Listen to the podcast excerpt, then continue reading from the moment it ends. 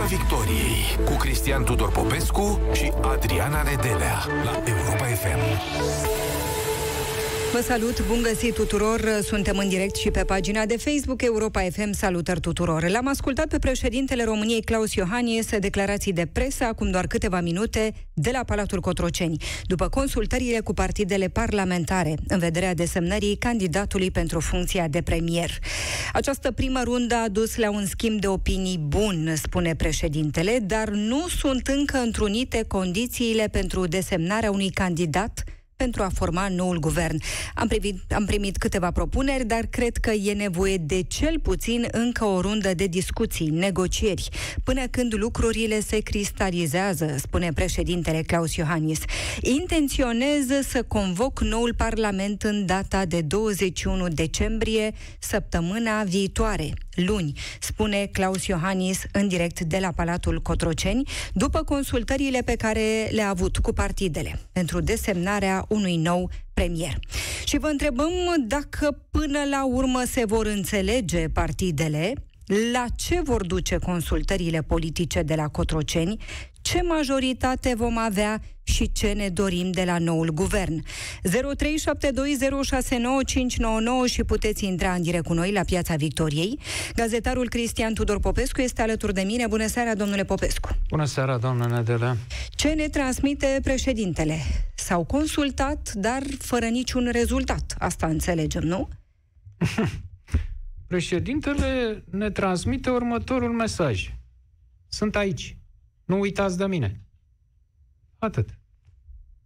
Atât? Păi asta e sinteza scurtului său uh, mesaj de asta. Ce altceva? Uh, mă rog, ceva se poate spune, are de gând să convoace Parlamentul pe 21, deci o idee transmite și anume că lucrurile nu pot fi lăsate să se rostogolească cine știe cât uh-huh. în situația în care ne aflăm acum. Adică, bun, negociați, negociați, dar la un moment dat trebuie să o sfârșim. Nu putem să întindem lucrurile astea prea mult. Ehm, ce se întâmplă în clipa de față? Este o ecuație cu doi termeni. Ehm, sau dacă vreți, nu cu doi termeni, este funcție, o funcție cu două variabile. Atât. Iohannis și Orban. Restul sunt în jurul, cum se spunea că uh, vizau liberalii o majoritate în jurul PNL. În jurul acestor două personaje se întâmplă lucrurile. Cu USR-ul, cu Barna, cu DMR-ul și așa mai departe, cu Dacian Cioloș. E vorba de lupta între Iohannis și Orban pentru controlul PNL. De aceea s-au blocat aceste negocieri dacă uh, Orban nu ar fi încercat să-și conserve puterea, ba chiar să-și o mărească paradoxal prin acea mascaradă de demisie, nu s-ar fi ajuns la acest blocaj. Orban este persoana uh, persoana invalidă, nevalabilă din punct de vedere moral în primul rând, în toată ecuația. Adică, cum? Uh, spui că nu te cramponezi de scaun, așa a declarat, ăsta este motivul pentru care își dă demisia. Nu mă cramponezi de scaun. Și acum ce faci? Luptă pentru Camera te, ca, Deputaților. Te cramponezi de celălalt scaun, de la Camera Deputaților. Deci nu este în măsură să mai candideze la o altă funcție. Sigur, rămân, rămâne la partid, șef, și acolo o să vedem dacă partidul îl menține în continuare în această poziție. Adică nu era obligat să-și dea demisia uh, și de la partid, cum s-a spus. Nu. Acolo e problema lor internă, dar ca să vrei o altă funcție în stat, după ce ți-ai dat demisia în felul ăsta uh, și ți-ai dat demisia, uh, cum să spun eu, prea repede, el ar fi trebuit să mai rămână acolo și să gestioneze perioada asta până când se ajunge la o soluție. Ori nu, el a plecat de acolo sperând să șteargă în felul acesta, prin această manevră, spera să șteargă greșelile, unele crunte pe care le-a făcut în această toamnă, și în această campanie și să își uh, conserve puterea. Și să o ia de la capăt. Și să o ia de la capăt, adică să controleze și guvernul, prin intermediul domnului Câțu, așa speră. Eu nu știu ce ar face domnul Câțu, dar așa vrea domnul Orban să controleze guvernul în continuare, să controleze Camera Deputaților și să controleze și partidul. Da? Asta vrea. Uh, între președintele Iohannis și Ludovic Orban nu există vreo simpatie. Vă pot spune foarte sigur această informație uh, și nu de acum, de mult, din vara lui 2014, uh, nu au, uh, nu au afinități, nu au puncte comune din punct de vedere uman și nu se apreciază prea mult unul pe celălalt. Au fost împreună pentru că i-a, i-a silit politica să fie, i-a așezat politica împreună. Prin urmare, acum întrebarea se pune cât de tare va apăsa domnul Orban pentru a-l da în spate pe domnul Iohannis, pentru a-l da în spate pe domnul Orban. Pentru controlul, de fapt, al Partidului Național Liberal are o soluție aici, o soluție de forță președintele Iohannis.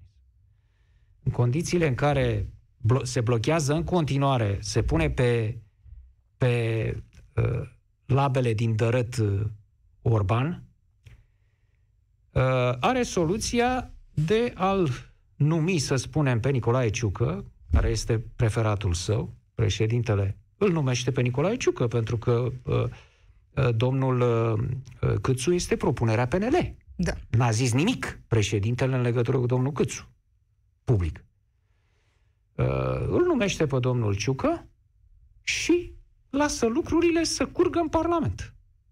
Nu vreți să-l votați pe domnul Ciucă propus de mine? Nu-l votați. Asta înseamnă un, un pas mare către alegerile anticipate. Vreți alegeri anticipate? Vi-l mai propun o dată pe Ciucă, după aia, și dacă nu, vă pierdeți și ce ați câștigat, locurile pe care le-ați câștigat în alegerile astea și vă simțiți în stare să intrați în altă tură de alegeri? Credeți că acolo o să obțineți mai mult? După ce vă comportați acum în felul acesta și îl respingeți pe premierul care, uh, care va avea uh, o priză considerabilă în Parlament, uh, Nicolae Ciucă mai mare decât a lui Câțu. Adică e posibil să fie votat și din alte partide decât uh, din uh, PNL. Și atunci îi pune în dificultate uh, președintele cu o astfel de uh, hotărâre. E foarte greu să refuze, pentru că se așează într-o poziție și mai proastă decât oricum sunt în ochii publicului. Uh, PNL și USR. Nu credeți că președintele ar avea varianta de a-l numi tot pe Ludovic Orban? Nu. Nu. Așa ceva este exclus în uh, momentul de față. Știu dacă, doar dacă vrea să facă un, uh, un umor sec, ceva, o, o glumă neagră, n-are cum să-l numească. Deci și-a dat demisia. În primul rând că și-a dat demisia. Cum să numești un om care și-a dat demisia? Nici nu se poate așa ceva. N-are sens.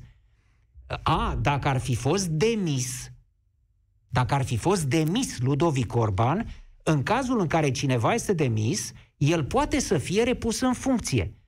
Uh, nu, așa spune și uh, legea. Face contestație și se constată că nu era cazul să fie demis și poate să fie repus în funcție. Dar când îți dai demisia, act unilateral, cum să mai fi pus în funcție?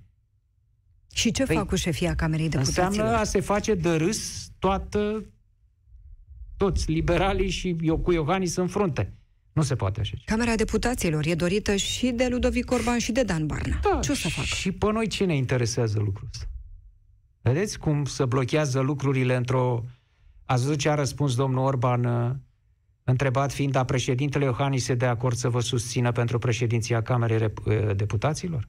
Și ce a spus domnul Orban? A spus acest post este negociat în mandatul partidului. Deci, e limpede despre ce este vorba. Asta este războiul personal al domnului Orban, care știe că dacă pierde acest post, va pierde tot, da? Pentru că presiunea lui, apoi Iohannis va deveni, din momentul acela Iohannis va deveni adevăratul șef al PNL, guvernul se va face după cum spune Iohannis, vor fi puși miniștri, pentru că sunt, uh, clar, două tabere în PNL, sunt cei cu Iohannis și cu Orban. De aceea se bate Orban cu dinții și cu ghearele, dar vedeți câtă, câtă micime, câtă meschinărie, da? pentru că are el nevoie de funcția aia. Acum, domnul Orban, după ce și-a dat demisia. Deci asta este Uh, cum, cum să, uh, cât, cât obraz gros să ai, cât tupeu să ai, deci îți dai demisia în felul ăla, fără să-ți recunoști nicio greșeală, oameni dau demisia că nu mă cramponez și acum blochezi, blochezi uh, aceste negocieri pentru a se alcătui cât mai repede un guvern necesar. De ce? Fiindcă vrei tu să te agăți de funcția aia. Deci este în cea mai, în cea mai uh, detestabilă poziție din punct de vedere moral dintre toți actorii uh, acestei, uh, acestui vodevil politic.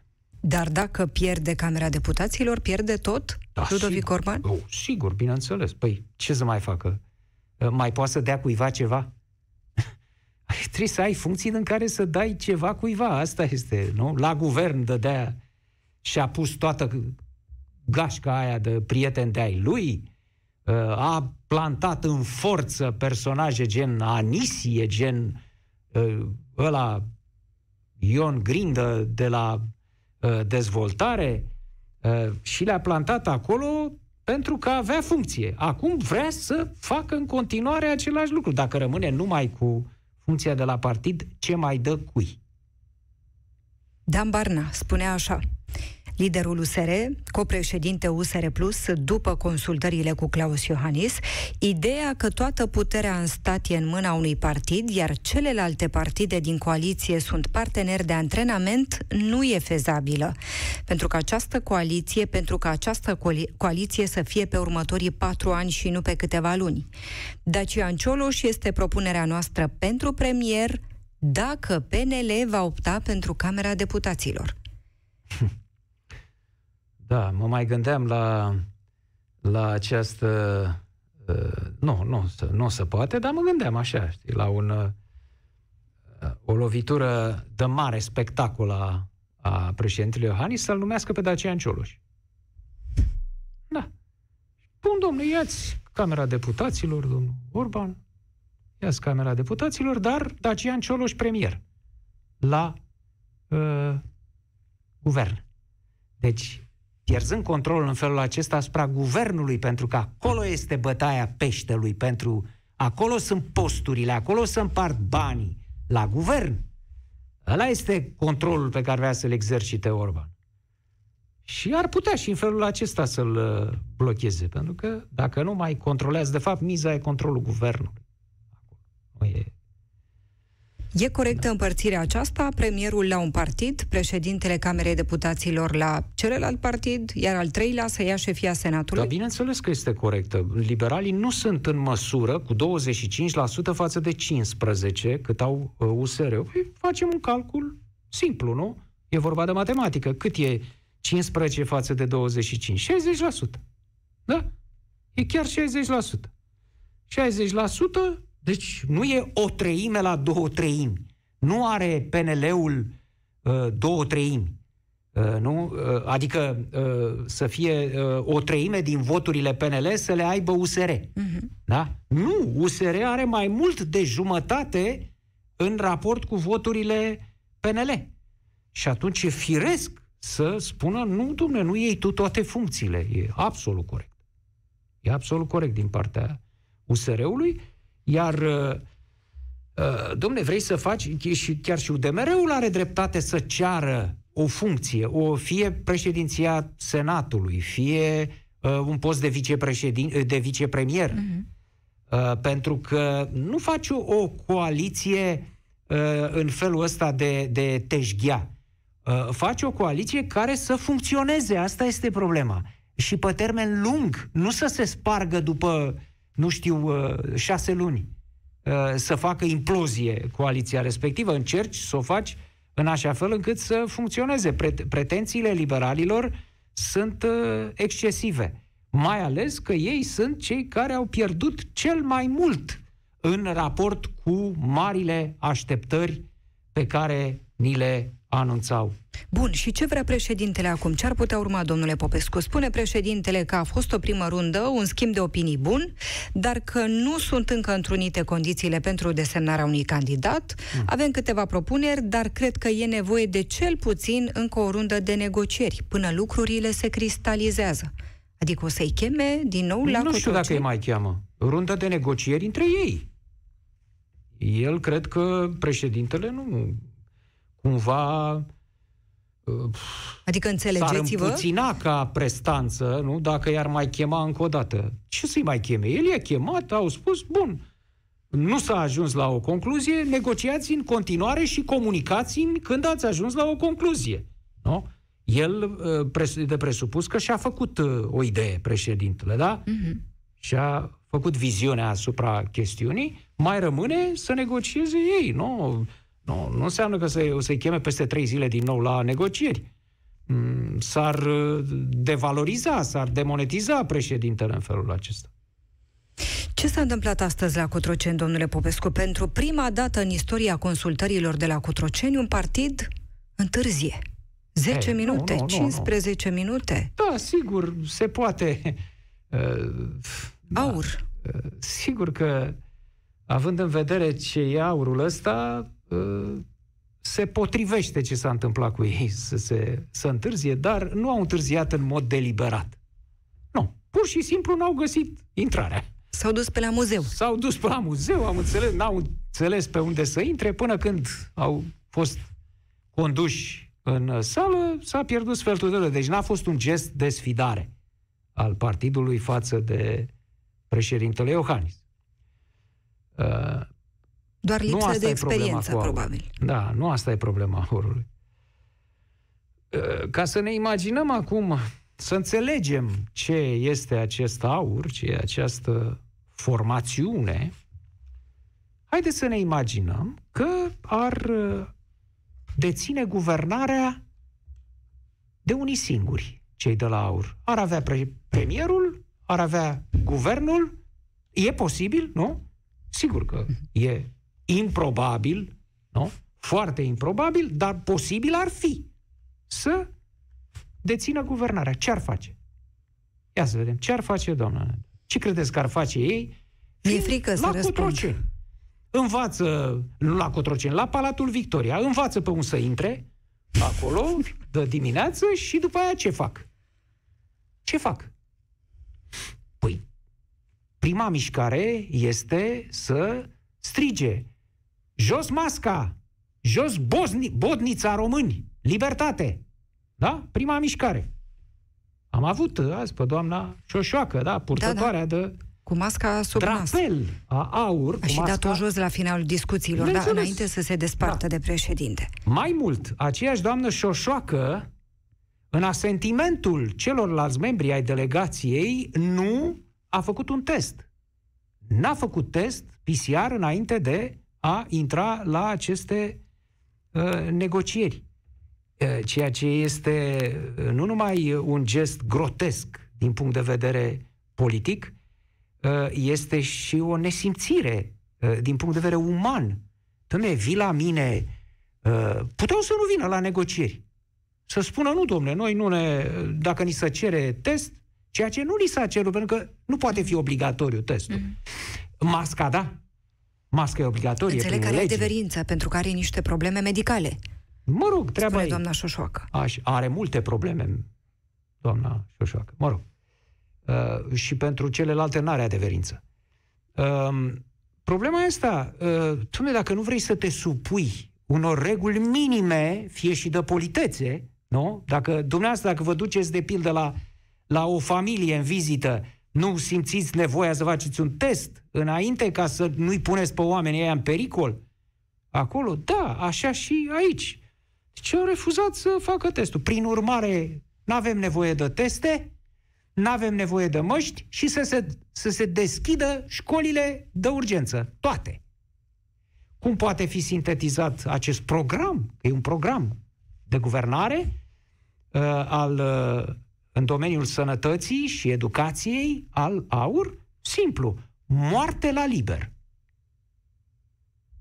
Moarte la liber, da?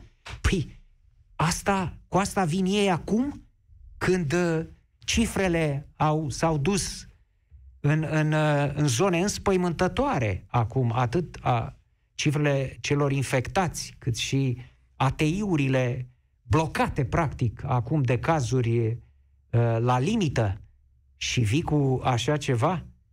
Uh, apoi, au venit cu o hartă a României mari pe care i-au făcut-o cadou lui Iohannis. Da. I-au dat-o lui Iohannis. De ce i-au dat-o? Păi, doar nu era un cadou de Crăciun. I-au dat-o, nu, ca președintele să militeze, să facă tot ce îi stă în puteri, să refacă România mare. Nu? Logic. Ce conține harta aia? Păi, acolo este Republica Moldova. Este Basarabia, care în clipa de față are un statut de stat suveran independent. Și deci unirea pentru care militează AUR uh, României cu Basarabia este foarte dificilă, dar este discutabilă, e de luat în uh, discuție. Bun. Ce faci însă cu cadrilaterul, harta aceea, conține cadrilaterul Dobrogea de Sud, care n-a fost niciodată a României și care este acum, care aparține statului bulgar. Nu se va mai pune problema uh, apartenenței la România cadrilaterului în veacul vecilor. El a fost, de fapt, una dintre marile greșeli de politică externă ale României în uh, secolul 20. Transnistria. Transnistria are un statut special în raport cu Republica Moldova. Acolo e vorba de influența directă a Rusiei, uh, cu armată masivă acolo. Uh, nu poți să discuți acolo despre unirea cu România. Este fantasmagoric în clipa de față unirea Transnistriei cu România. Bucovina de Nord. Bucovina de Nord uh, nu este un stat independent. Aparține Ucrainei. Deci, Ucrainei mari.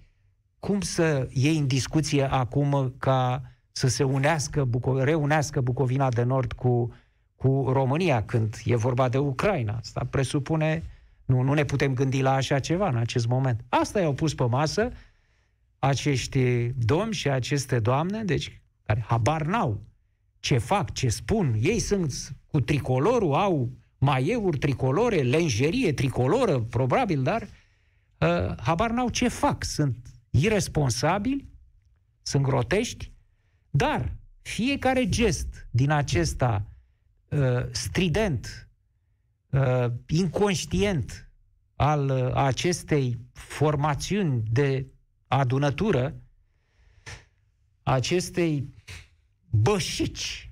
Este o bășică, domn, o beșică politică acest partid, dar fiecare uh, atitudine de felul acesta, greu calificabilă, a acestei uh, bășici, este o palmă pe obrazul PNL și USR.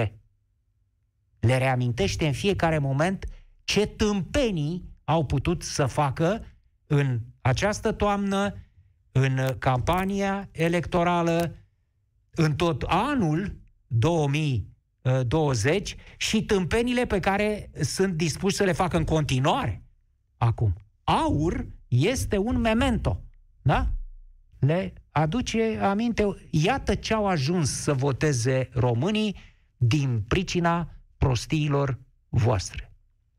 Nu avem încă un nume de premier, spune președintele, nu sunt încă întrunite condițiile pentru desemnarea unui candidat. Există câteva propuneri, dar e nevoie de cel puțin încă o rundă de discuții până când lucrurile se cristalizează. Spune președintele însă că intenționează să convoce noul Parlament în data de 21 decembrie, săptămâna viitoare așadar. 0372069599 vă invităm în direct cu noi Ce se va întâmpla mai departe? Se vor înțelege PNL, USR+, UDMR, ce majoritate vom avea și ce ne dorim de la noul guvern? 0372069599 pentru a intra în direct cu noi. Alex din București este alături de noi. Te salutăm, Alex! Bună seara! Bună seara, doamna Nedela, bună seara, Bună domnul seara, Popescu. bună seara, Alex. Uh, ce să zic, sunt foarte dezamăgit, dar de ce se întâmplă? Nu neapărat acum, dar de fapt după alegeri. Uh, pentru că lucrul acesta cu coalițiile, eu nu cred că funcționează la noi și nici nu au mers până acum, ca să avem un exemplu, să zicem că, domnule, s-a întâmplat acum ceva timp și cu cât sunt mai multe partide care fac parte, e și mai greu. Uh, Nici să nu pot sunt așa vorbea- multe, Alex, aici. Sunt trei doar, au fost cazuri și mai grave. Știu, dar unul din ele este UDMR-ul, în care eu n-am încrederea să spun că mi-aș plăcut să fie UDMR-ul totuși... n-a pus probleme azi. Deloc. Să știi că eu A fost am foarte cea mai echilibrat. mare încredere în UDMR, Alex. Știu, știu. Mă- Eu mă refer mai mult pe termen lung, adică eu nu cred că patru ani de zile o coaliție cu, PDM, cu UDMR va rezista. La asta m-am referit mai mult. Da. Ținând cont de ce s-a întâmplat în trecut. Sau, mă rog, UDMR-ul chiar a zis, domne, o să venim și noi cu o propunere de premier dacă nu se vor înțelege. Alex, Eu sunt- UDMR-ul e previzibil, Alex, predictibil. Știi de unde să iei pe maghiari.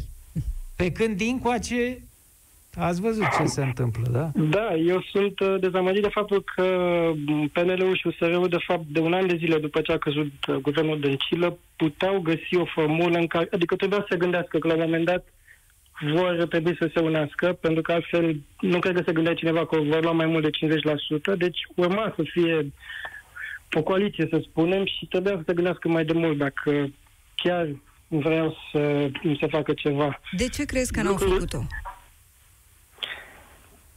Păi, este foarte simplu. Pentru că nu... Politicienii români eh, nu reușesc să unească oameni, mai mult să dezbine. Deci, eh, eu, de exemplu, la, gu- la guvern l-aș fi văzut acum, din- dacă PNL-ul vrea să, să aibă o variantă viabilă, l-aș fi văzut pe domnul Bolojan mai mult. Mi E, se pare da, că are mai multe calități Nu cred de că prim vrea ministru domnul decât domnul Bolojan. Câțu. nu vrea domnul Bolojan, da, cum zice Adriana, domnule Alex. Trebuie să, trebuie să Dar, vrea și dânsul. Știu, știu, dar așa l-aș fi văzut eu, nu știu. Domnul Câțu este un profesionist cu cu adevărat, dar nu cred că are tot ce trebuie ca să fie prim-ministru. Uh, Da, Ce politicienii români nu reușesc să ne unească, ci mai degrabă ne dezbină. De ce? Pentru că se gândesc doar la ei? Doar la funcțiile Uh, lor? da, păi putem să ne uităm la ce a făcut domnul Orban uh, în urmă cu câteva zile. Sunt de acord cu ce a zis și domnul Popescu, că putea să mai stea o perioadă, nu trebuia să-și dea demisia așa subit, pentru că, nu știu, e, eu m-aș- am foarte mari așteptări și niciodată ce am crezut că se va întâmpla nu s-a întâmplat. Uh, mi-aș fi dorit să existe mai multă unitate, mai ales în perioada aceasta grea, pentru că, iată, sunt probleme mari și noi o să stăm din nou să așteptăm, vor dura zile, săptămâni, până se va forma o Nu, nu, Alex. coaliție. Nu, nu, nu, nu. Asta nu se poate întâmpla, nu se poate prelungi prea mult această forfotă a negocierilor, pentru că îi va pune capăt președintele Iohannis, care nu are interes, pentru că începe el să piardă politic și în imagine din clipa în care lasă lucrurile astea să se rostogolească prea mult.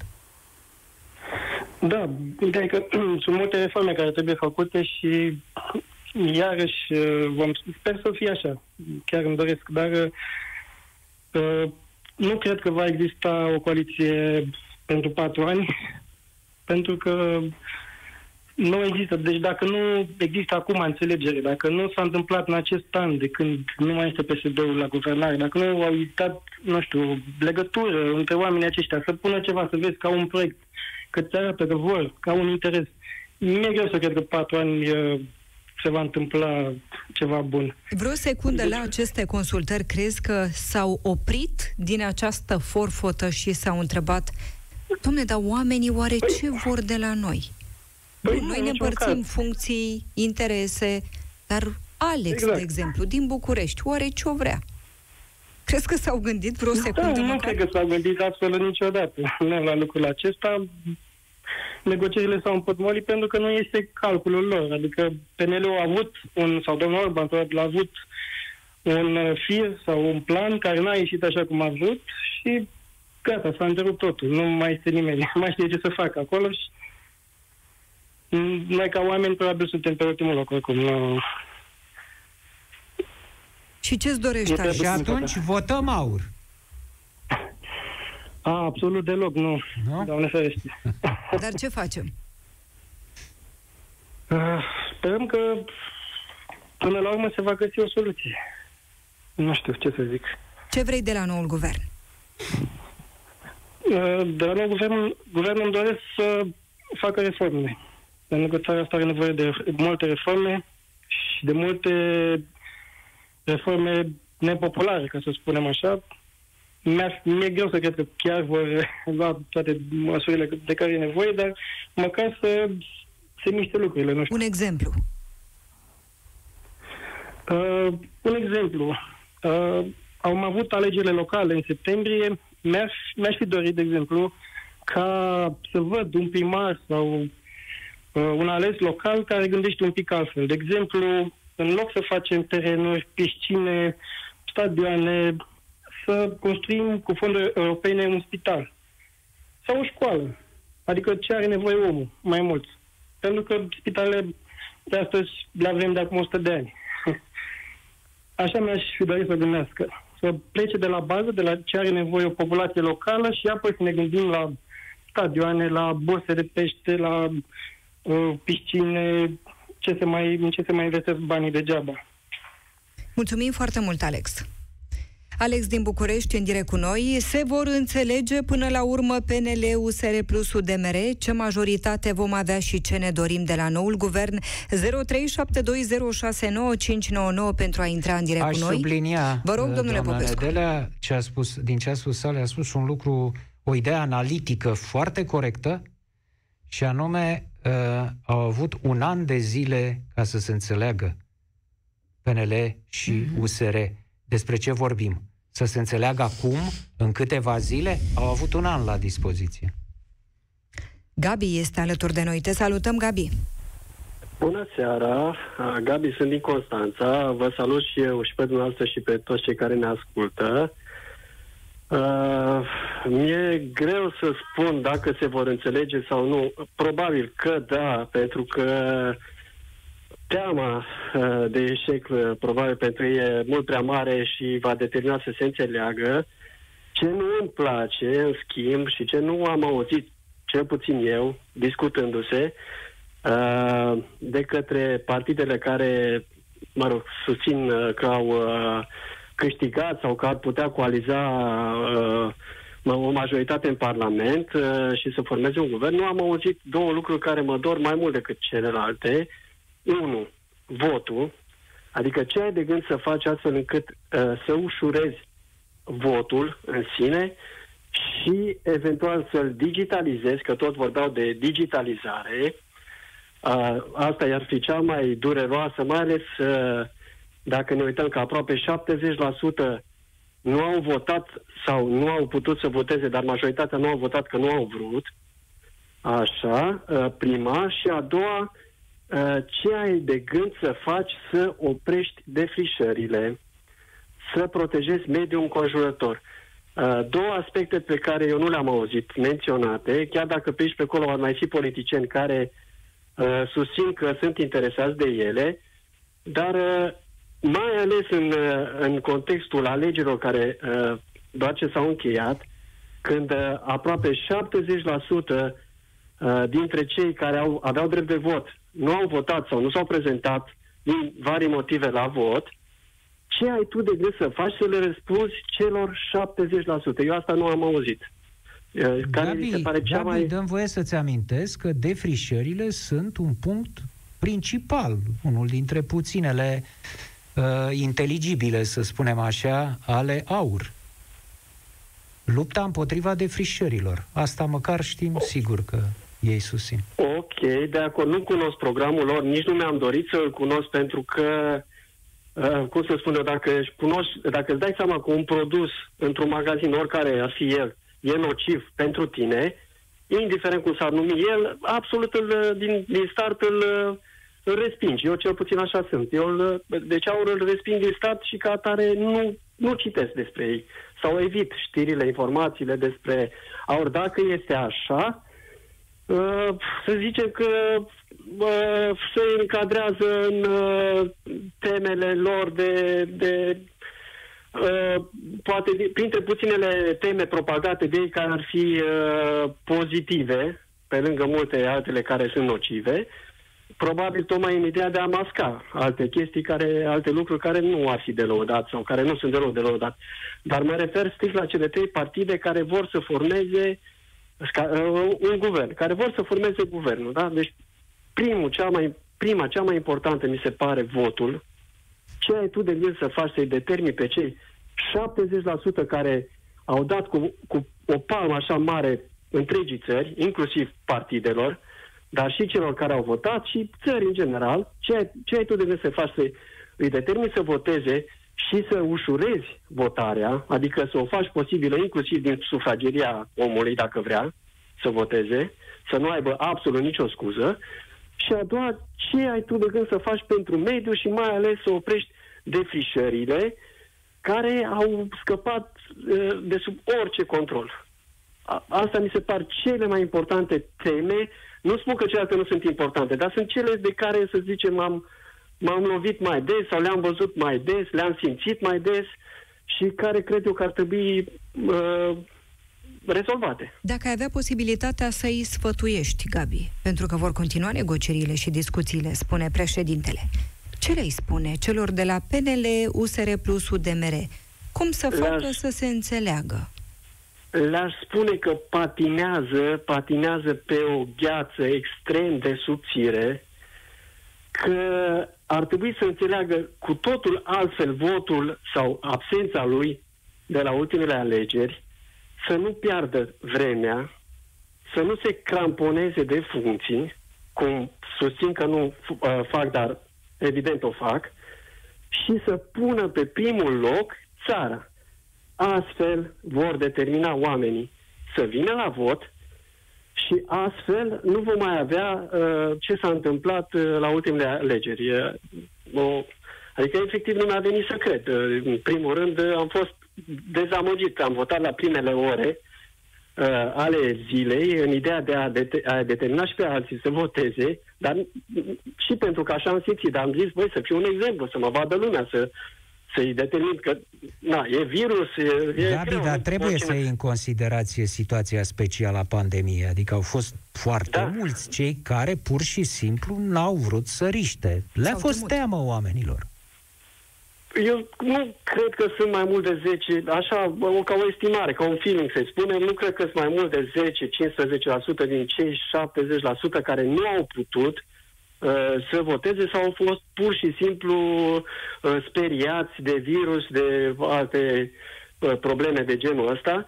În schimb, am văzut foarte mulți, foarte mulți am văzut uh, infatuați, sfidători, răzbunători, inclusiv pe, pe, pe uh, canale de socializare, care practic uh, lansau mesaje de, de, de tipul a, ați vrut să ne țineți în casă, să stăm acasă, să ne protejăm, uh, cum ar veni afacerea mea sau jobul meu a, a avut de suferit, am pierdut un, un servici, am pierdut bani și mai știu eu ce, ei, acum mă pierdeți și voi. Cam asta, ăsta e mesajul care îl cu toții. Da. Mulțumim foarte mult, Gabi. Gabi din Constanța și de la Constanța mergem la Craiova. Daniel este alături de noi. Te salutăm, Daniel. Bună seara. Da, hai să vedem. Cum e? Uh, nu cred că eram eu născut, dar uh, cred că pot spune cât se poate de puternic faptul că în ultimii 30 de ani Niciun demnitar, niciun conducător nu a dorit binele acestui stat, acestei țări. Ei bine, acest lucru a dus la această situație pe care o trăim, am trăit-o și o vom mai trăi de acum încolo, și anume că oamenii nu au încredere, nu ies la vot. Nu ies la vot sau pur și simplu politicienii îi împiedică în mod intenționat.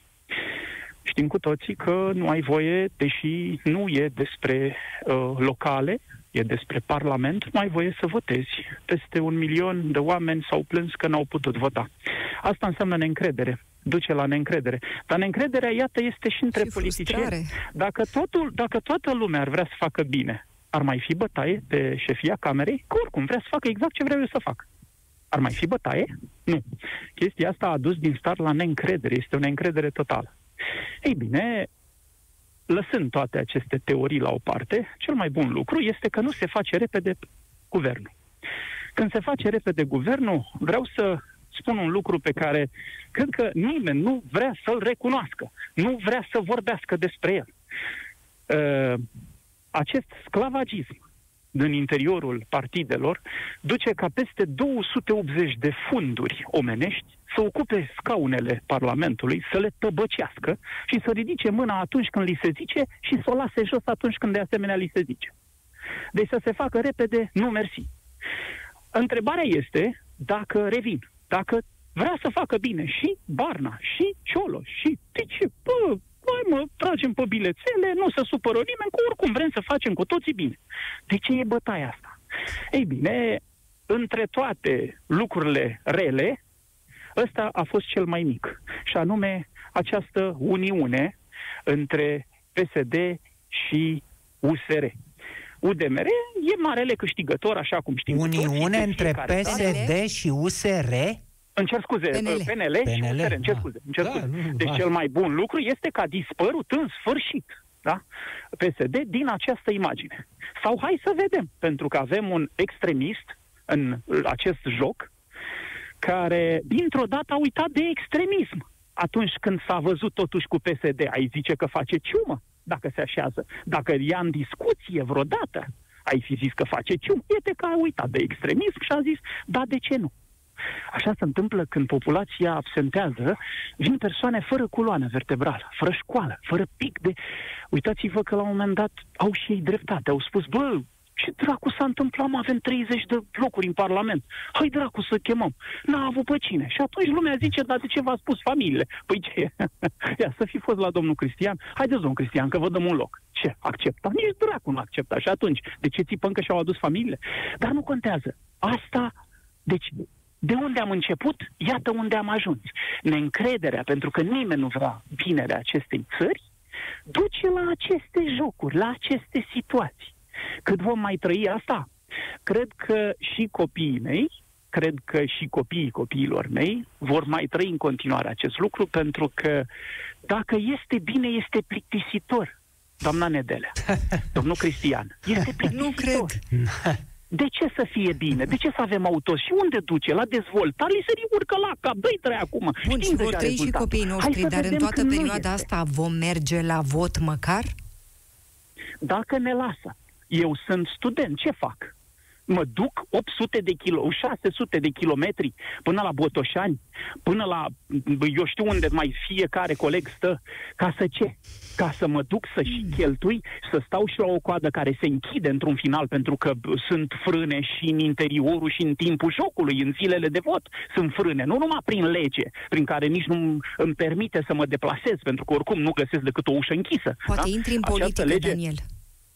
Poate intri în politică să miști lucrurile care nu merg. De ce n-a intrat domnul Cristian? Dar aș vrea să vă spun de ce a ieșit în 30 de zile domnul Moise. Ce a văzut acolo? Stai, de ce, ce n-am intrat eu?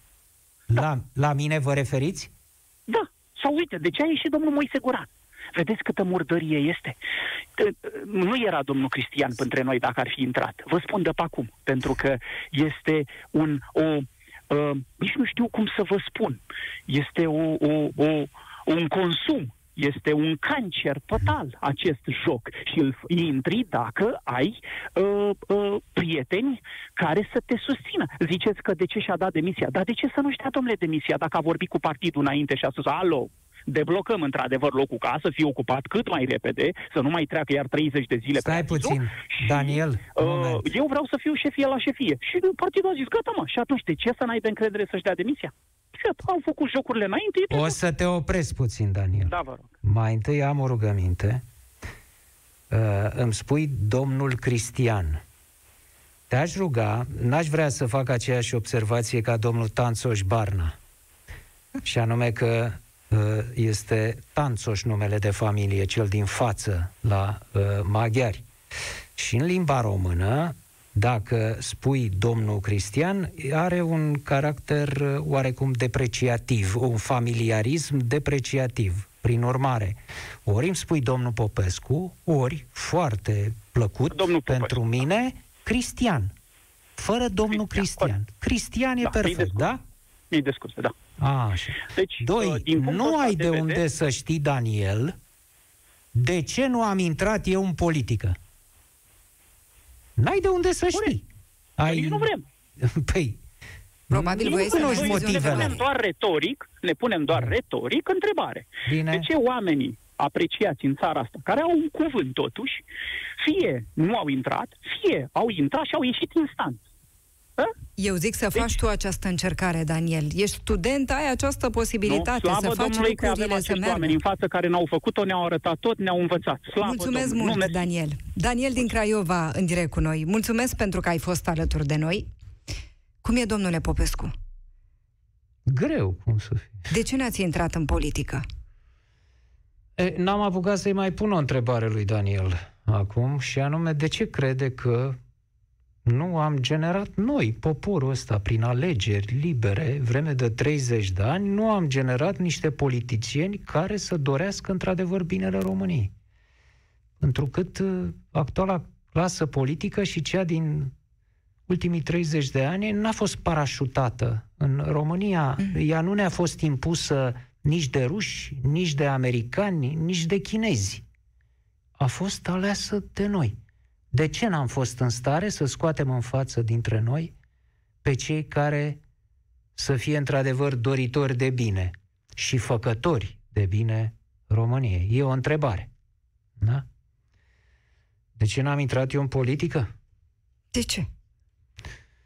Pentru că știu foarte bine cum se face politica și cum se câștigă în politică. Știu foarte bine. Tocmai pentru că știu foarte bine ce trebuie să faci, de aceea nu am intrat în politică. Dau un exemplu simplu. Și ce trebuie să faci? Trebuie să spui, să ieși într-o adunare mare așa și să spui, românii vă iubesc. Este sine qua non. Păi nu, nu poți să candidezi la ceva dacă nu spui români vă iubesc. E obligatoriu. Absolut. Altfel n-ai ce să discuți. Indiferent de la ce partid ești, domne, tu iubești toți românii. La pieptul tău generos îi aduci pe toți. Da?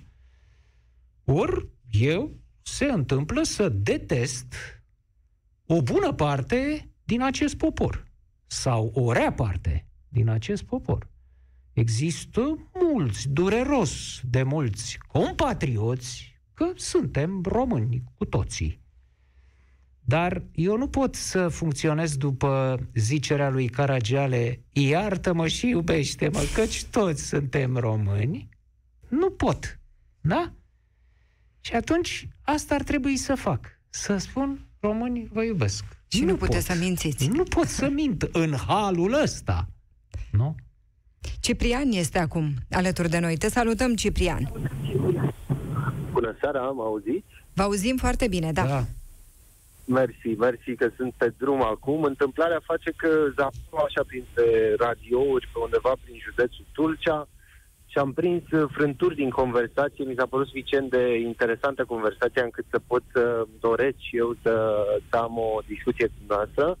Aș vrea totuși să mă puneți un pic la curent cu începutul emisiunii sau cu subiectul pe care îl discutăm, pentru că urmărind pe antevorbitorii mei, nu mi-a fost foarte clar. Vorbeam despre consultările care au avut loc astăzi la Cotroceni, partidele cu președintele. Deocamdată nu avem nicio variantă de premier, iar președintele tocmai ce a anunțat că da, încă nu sunt întrunite condițiile pentru desemnarea unui candidat, a primit câteva propuneri președintele, a luat act de ele, dar e nevoie de cel puțin încă o rundă de discuții și de negocieri, până când poate vom afla cine va fi noul premier. Înțeleg. Păi nu pare dramatic din punctul meu de vedere. Adică, dacă nu mă înșel, sunt, uh, există în istoricul Europei niște guverne, dacă nu mă înșel, prin Belgia, nu? Care au fost, au stat așa în neclaritate timp de niște ani bune, dacă nu luni bune, dar vă rog să mă corectați. Adică știu că uh, na, Belgia a supraviețuit chiar fără un guvern, nu? O perioadă îndelugată de timp, tocmai pentru că nu se crea acea majoritate da. politică. Da. În același timp, întorcându-mă un pic la... N-a supraviețuit fără un guvern, un guvern a existat. E Dar era un guvern că... interimar la nesfârșit. Asta era, asta era. Asta Dar ce vă doriți de la noul guvern? Ce v-ați dori de la noul guvern?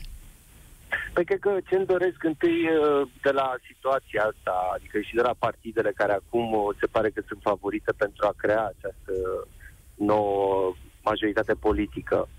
În primul rând îmi doresc și eu, evident, ca toată lumea să o facă cât mai repede, adică să, miște, să se miște în direcția asta și să construiască ceva, pentru că ne-am săturat de discuții și ne-am săturat de, de așteptări. Uh, în al doilea rând, eu îmi doresc o agendă, vă mărturisesc că mă aștept ca, și mă rog, am urmărind așa discursul populist de dinainte de alegeri, deși am votat cu unul dintre partidele care Mă rog, am votat cu USR-ul, ar trebui să spun asta, că nu nicio problemă în asta. Deși am votat cu USR-ul, vreau să vă spun că sunt ușor îngrijorat de populismele pe care le-au folosit atât ei cât și PNL-ul în, în uh, alegeri, în uh, perioada electorală și mă gândesc așa cu o îngrijorare la faptul că această dezvoltare pe care o propun ei uh, Uh, poate să aibă niște consecințe nefaste asupra mediului în România în contextul uh, schimbărilor climatice în care ne aflăm.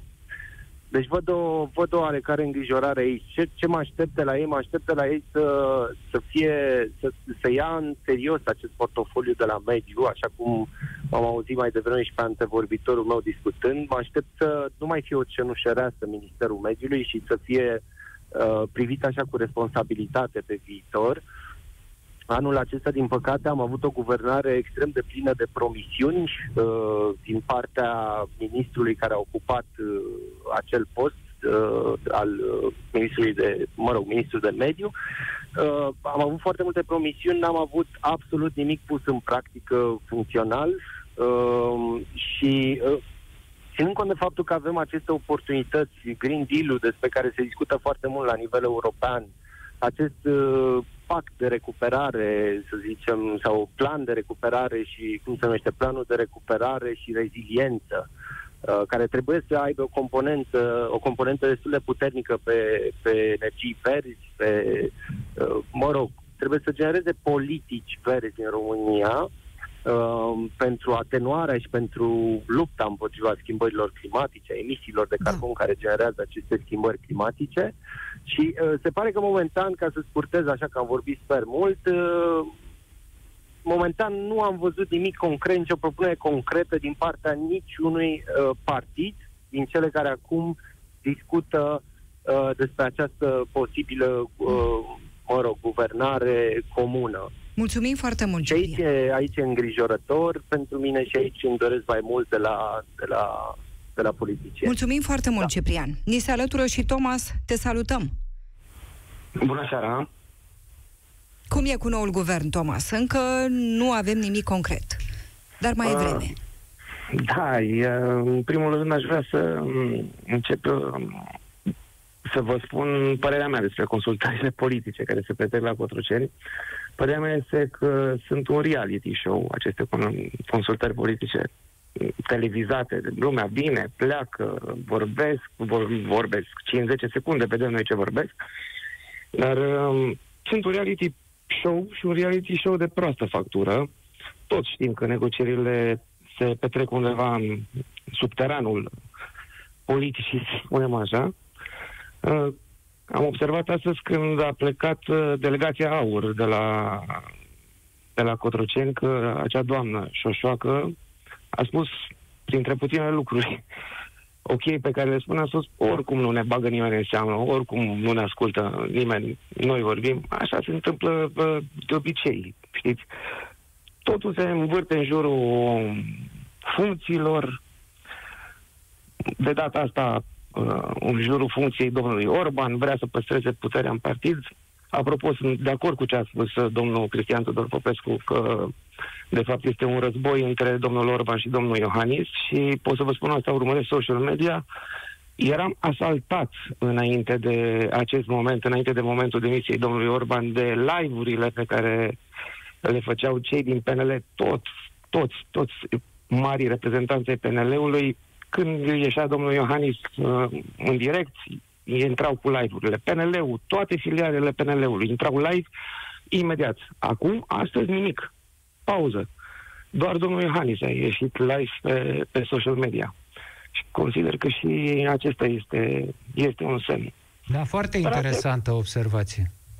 Da, speranțe mari uh, nu am, sincer și eu sunt un votat, un votant USR, de data asta la Camera Deputaților l-am votat pe Valeriu Nicolae, la Senat am votat USR-ul că nu am avut alternativă, dar sunt dezamăgit. În primul rând că au propus o listă ultraconservatoare din punctul meu de vedere.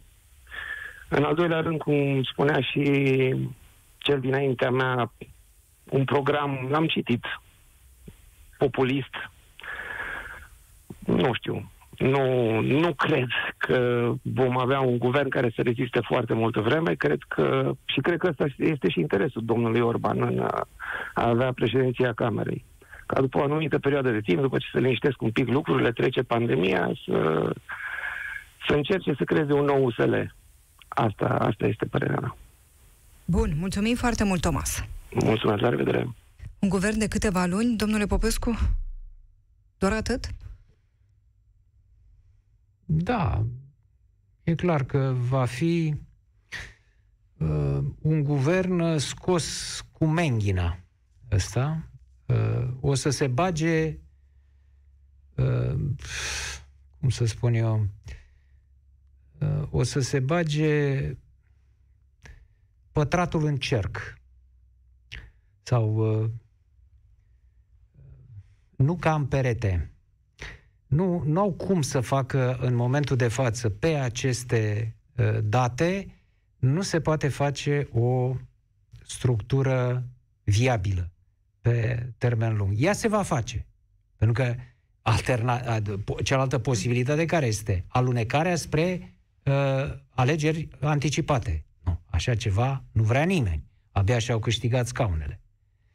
Și atunci se va face. Dar uh, va fi chinuită și îmbucările nu vor fi fest în această uh, structură, de unde vor rezulta tensiuni. Și știți că atunci când uh, îmbucările nu se fac bine, când grinzile nu intră fest una în cealaltă, apar tensiuni suplimentare care duc la rupere mai devreme sau mai târziu. E ultima ediție Piața Victoriei, domnule Popescu, pe anul acesta, complicatul an al pandemiei. Cum l-ați trăit? Cum ați trăit 2020? Cum îl trăiți? Cum v-a fost?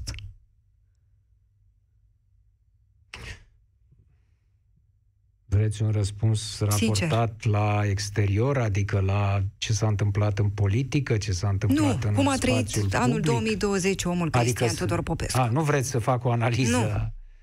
Evenimentelor? O analiză da. personală, interioară. Cum v-a fost? A fost Pentru urât? Pentru mine, nu. Pentru mine, urât a fost uh, ce am văzut în jur. Oamenii bolnavi, oamenii care și-au uh, pierdut slujbele, cei care au murit, mulți, prea mulți. Dar pentru mine nu a fost o schimbare esențială. Eu și înainte de pandemie trăiam aproape la fel. Uh, adică izolarea asta pe care a impus-o pandemia nu era foarte diferită înainte stau uh, singur, trăiesc singur. Uh, și vă place singurătatea, înțeleg. Ați mai spus Nu, nu, nu pot să spun că îmi place singurătatea, ci că sunt un singuratic autentic. Nu sunt o persoană care ar dori să socializeze și n-are cu cine. Și atunci stă singur, dar, de fapt, asta e o frustrare. Mm-hmm. Nu, eu sunt, așa am fost, întotdeauna. Sunt un singuratic autentic, adică sunt uh, autoconținut. Când stau singur, nu știu ce înseamnă să te plictisești, n-am înțeles niciodată acest verb. Prin urmare, a sta în casă și am vedea de cărți, de filme, de scris. Asta am făcut și înainte de pandemie, asta am făcut și în pandemie. Și deci... pe 2021 ce vă doriți, domnule Popescu? Vă faceți așa la final de an? Vă treceți în agenda? Ce vă doriți? Mi-am dorit. Vă faceți așa o analiză a anului ce se încheie? Da, mi-am dorit la sfârșitul acestui an să mă retrag.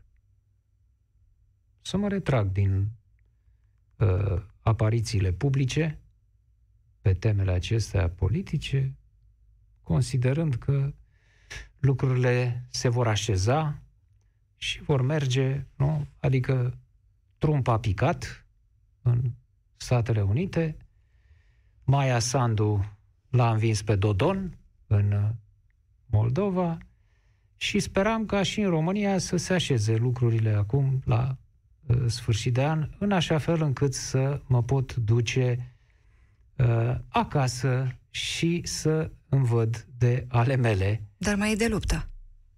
Da, se pare că nu pot să plec. Se pare că nu pot să-mi dau voie să plec după cele ce se întâmplă în momentul de față. Deci acesta era proiectul meu pentru anul 2021, să mă ocup de literatură. Pentru că eu sunt, de fapt, un... Eu gazetar sunt făcut. Nu sunt născut. Eu, la bază, sunt scriitor. Am ajuns gazetar câștigând un concurs de împrejurări, ca să spun așa, în 1990. Meseria asta m-a ales pe mine, nu eu pe ea.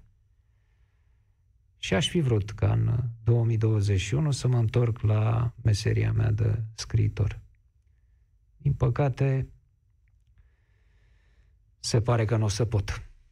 Și care e planul?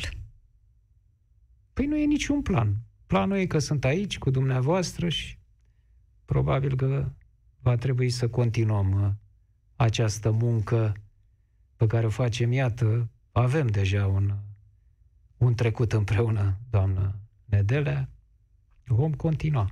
Mai am o întrebare, domnule Popescu, pentru că am avut foarte mulți ascultători europeni FM, cum le spuneți dumneavoastră, care au intrat în direct cu noi în aceste luni, deznădăjduiți. Mi-l aduc aminte pe domnul care a început să plângă spunând că mama a murit de coronavirus, extrem de emoționant acel moment, și um, fiind dezamăgit de faptul că fratele nu crede în coronavirus, iar mama da. i-a murit în spital bolnavă de coronavirus.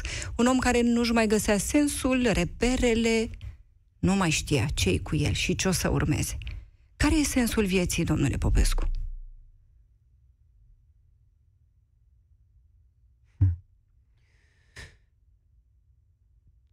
Cel mai bun răspuns la această întrebare, din câte cunosc eu, l-a dat Constantin Noica. A spus așa, e foarte bine că viața nu are niciun sens. Pentru că astfel pot să-i dau eu unul. E ceva ce le-ați transmite oamenilor care ne ascultă pentru 2021, oamenilor care au pierdut pe cineva drag din cauza coronavirus, oamenilor care suferă, care sunt cu noi, care poate și intră în direct cu noi. E ceva ce le-ați spune pentru 2021? Da. Ce? Că trăind în continuare și luptând în continuare pentru viață, pentru viața asta a noastră, de aici, din România, nu din altă parte, nu din, din insulele balneare, nu din insulele Maladive, sau mai știu eu de unde pe glob, aici, în Românica noastră, da? Așa cum este ea, ă, trăind și luptând cu această viață, luptând cu această viață aici, în România, ă, nu fac decât să-i iubească în continuare pe cei care au murit. Mulțumesc foarte mult, domnule Popescu. Și sănătate multă. Ne vom revedea, ne vom reauzi. Sănătate multă tuturor, ne reauzim, ne revedem din ianuarie. Rămâneți pe Europa FM. Piața Victoriei cu Cristian Tudor Popescu și Adriana Nedelea la Europa FM.